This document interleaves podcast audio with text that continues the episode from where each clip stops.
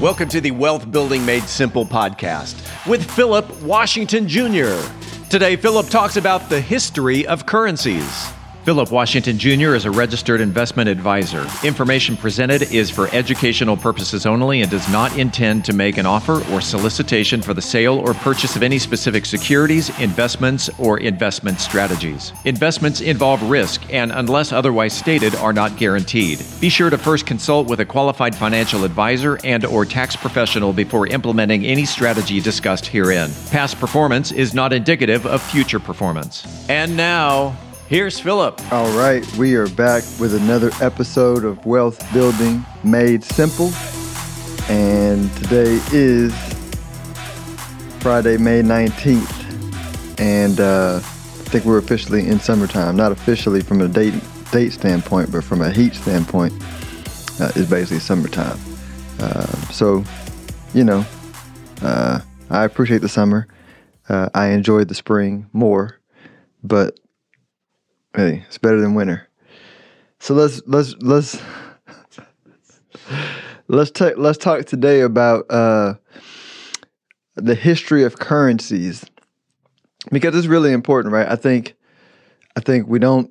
I think I feel like, or I feel like I've talked about currencies a lot lately. Uh, I want to talk more about currencies because currencies at the fundamental level are what investing is all about we, t- we tend to think about investing as only stocks, bonds, real estate, uh, or crypto or commodities, uh, options as like these as like these different forms of currencies, but at the core, they're all just currencies, right? Currencies are a uh, combination of store of value and exchange of value at the core, and um, the currency represents or is a symbol of the financial system.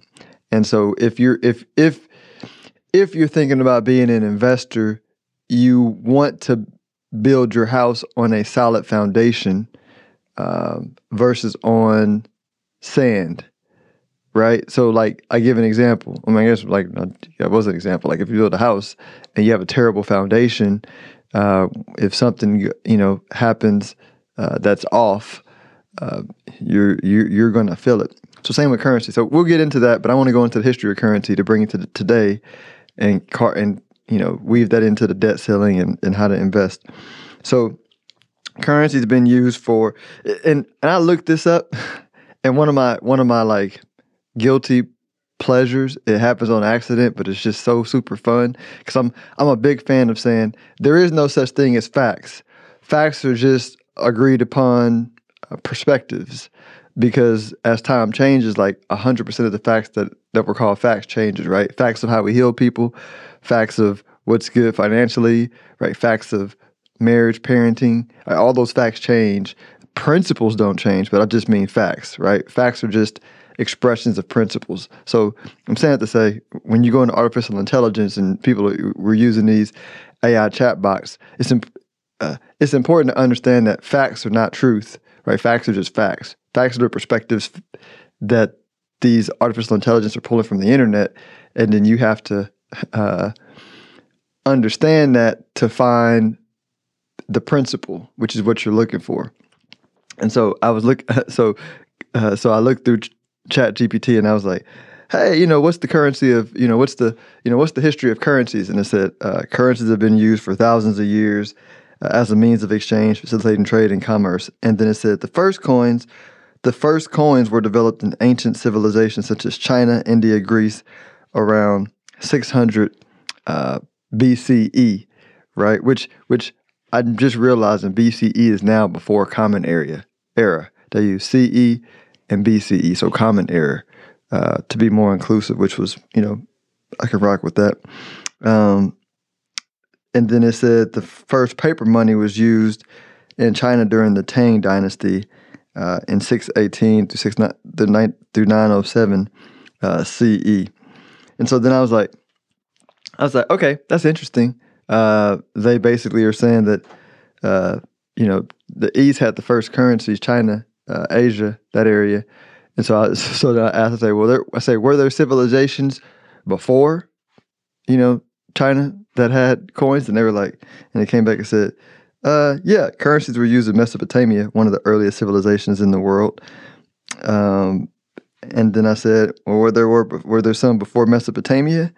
And then it was like, yeah, like there was some Sumerian civilization, and uh, then talks about the, the the the old kingdom of Egypt, which which each every time I asked it, it would pull up further and further civilizations uh, that were that were using either coins and or um, some sort of barter system where uh, cattle or beads or something represented currency, and so my my point is currency has been around since humans have been trading right? So there so so where's the beginning of currency? Like nobody knows right? It comes down to our ability to uh, find more and more uh, evidence of the fact of the truth that currency has been around. Currency is interlinked with uh, humanity right it's a it's a it's a way for us to exchange value between each other physically um, in the world that we that we live in and so sometimes it was coins, sometimes it was beads, sometimes it was ledgers, right? Ledgers that were uh, you owe, you know, you owe this, I owe this.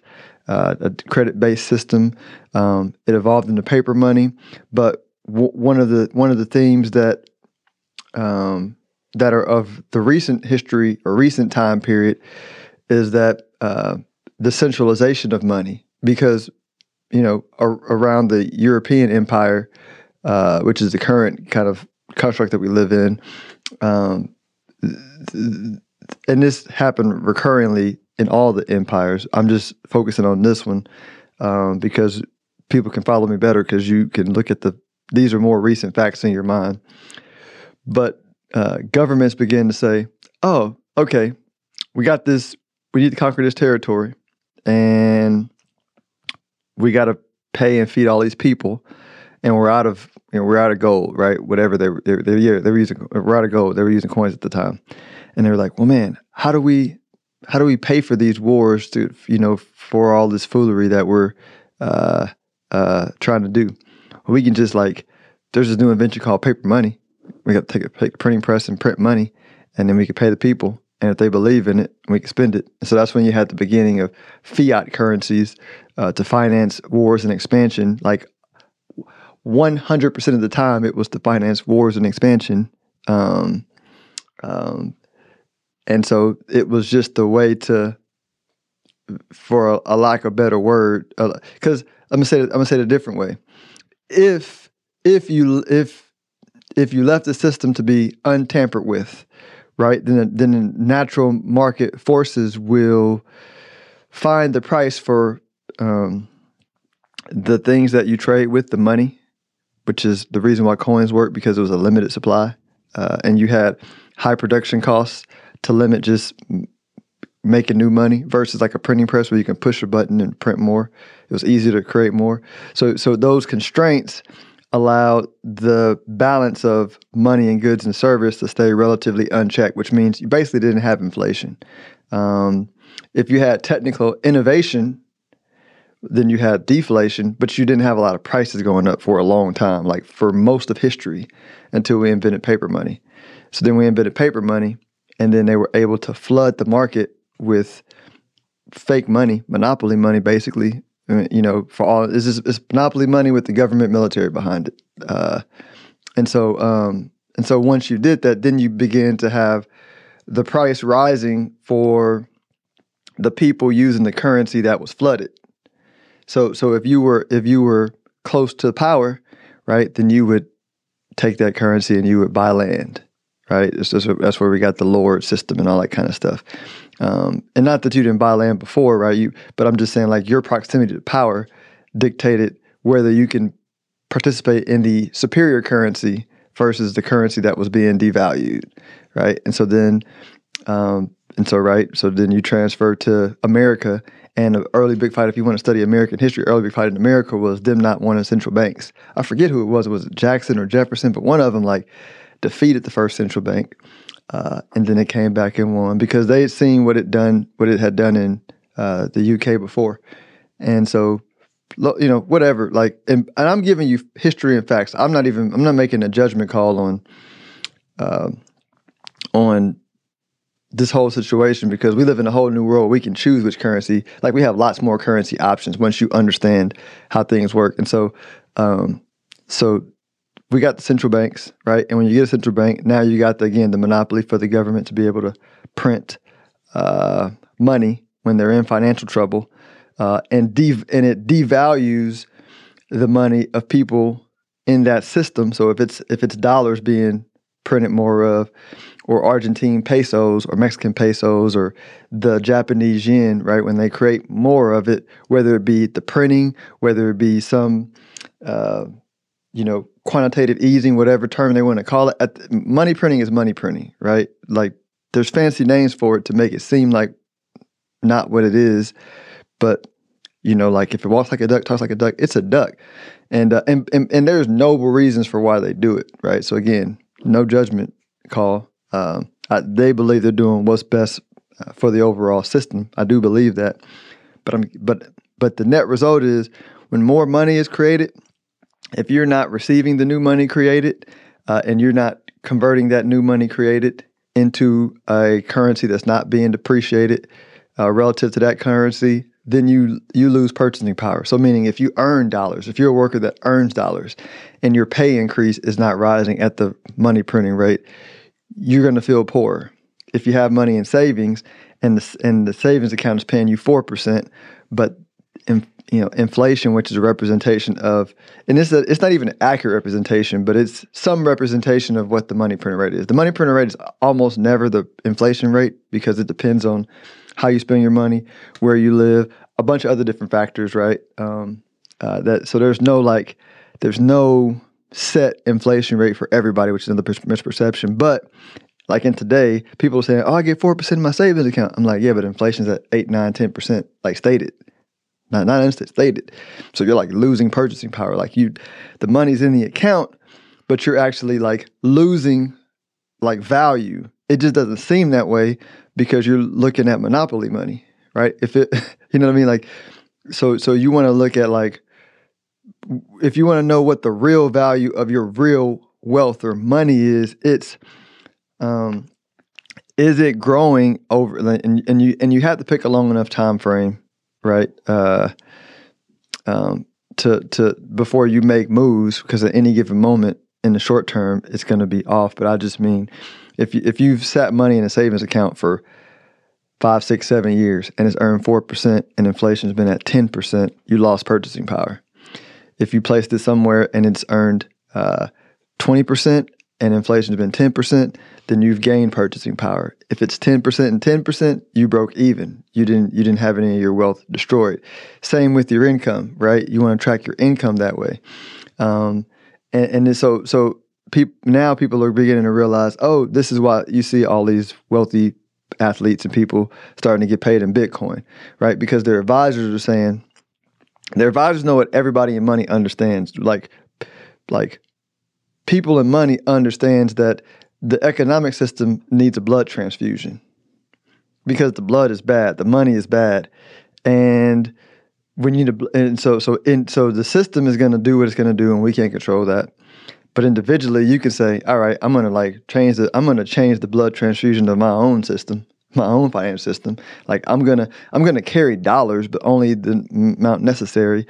If I'm, if I'm, if I'm, if I'm saving money to get more dollars in the future, now I got to figure out which vehicle I'm going to put it in, right? So I can buy, I can buy, if I think the money printing rate to fix the debt problems are going to be 15%, that means if I buy a company that is operating in dollars, then I need to find a company that is growing their dollars or grow it's growing at a higher rate than 15%.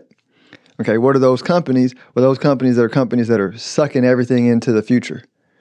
Right? So those are the technology companies, the innovation sector, right? Those are the companies where you look at their revenue, earnings, growth rate that are growing at that rate and have a pretty strong hold in the market that you can realistically project that out into the future and say they're going to maintain this dominance, right? It also comes to assets that can't be manipulated. So, real estate, right? Specifically, when you look at real estate, you got to look at the political environment. So, that's why Texas is so attractive because um, Texas is open for business. you know, Texas has other problems socially, but I just mean from an economic standpoint, Texas is open for business. They're not doing foolery. like, you know, I'm not going to pick out any uh, any any coast uh, states that's like near a big body of water that's fighting uh, with Mickey Mouse. Uh, uh, yeah. So um, um, I guess like, I guess California and New York is too. It's like man, it's like all the big states are just fighting. You know, Texas is like, hey, businesses, we're open for business. So hey, everybody, bring your business to Texas. Um, uh, but um, where, where, where did I digress? So that's what you want to look at in real estate, right? And and then you also want to think about from uh, that's where Bitcoin comes in because now he, the, the the power of Bitcoin is Bitcoin fixes the energy problem, which is another podcast we'll do. Um, energy is huge, right? And and and and you got to put yourself in the mindset of somebody who is wealthy because they don't. Wealthy people do not play in the same rules that you that that us mere mortals play in, right?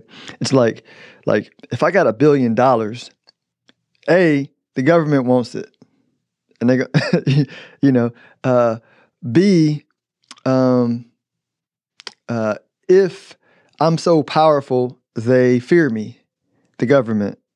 Uh, C, uh, I have so much money, like thinking about keeping my money in banks is like that's they're like they're not worried about the FDIC insurance limit because that's that that stopped mattering a long time ago. And so then it becomes, all right, where do I store all? I mean, I gotta, gotta put something in real estate, gotta put something in companies, but like extra cat, like extra money, where do I put it?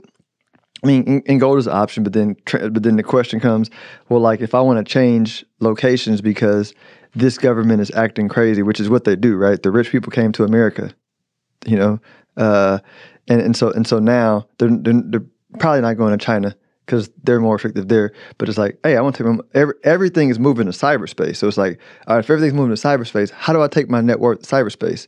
Well, you need a decentralized currency that's not controlled by anybody that is like Switzerland that you can move money to and you can get to your money with the internet anywhere, anywhere, anywhere in the world. And so you're so like, and if so, if you need to flee the location and go somewhere else, uh, like it's super easy. Well, that's Bitcoin. That, that's literally what Bitcoin is.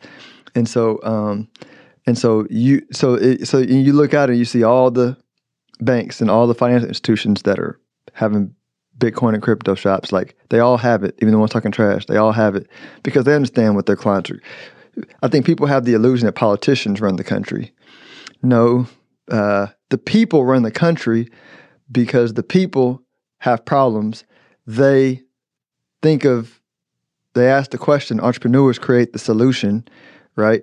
Then the people in the middle that's made money on the old system kind of resist it, but eventually money follows the solution to the new generation's problem because money knows the old generation will die, right? And I'm talking like, like money, not in people, like money and energy, right? So I'm just saying like money, you know, money will attract the necessary cooperation of those in power if they want to stay in power. That's just how it works. Uh, and that's not a, I'm not even saying that as a, a negative thing. I'm saying like that is the evolution of life, right? Life progresses. And those in the middle eventually either die or get on board because like if they didn't, then humanity would go backwards. And we have never gone backwards. So we're not going backwards in the future. So I hope this helps. Until next week, y'all enjoy your rest of your week. If you are interested in having a review of your portfolio or to see how far on track you are with your retirement goals, Phillip offers complimentary consults through his company, Stonehill Wealth Management. For more information, log on to stonehillwealthmanagement.com forward slash talk. That's stonehillwealthmanagement.com forward slash talk. Phillip Washington Jr. is a registered investment advisor. Information presented is for educational purposes only and does not intend to make an offer or solicitation for the sale or purchase of any specific securities, investments, or investment strategies. Investments involve risk and, unless otherwise stated, are not guaranteed. Be sure to first consult with a qualified financial advisor and or tax professional before implementing any strategy discussed herein. Past performance is not indicative of future performance.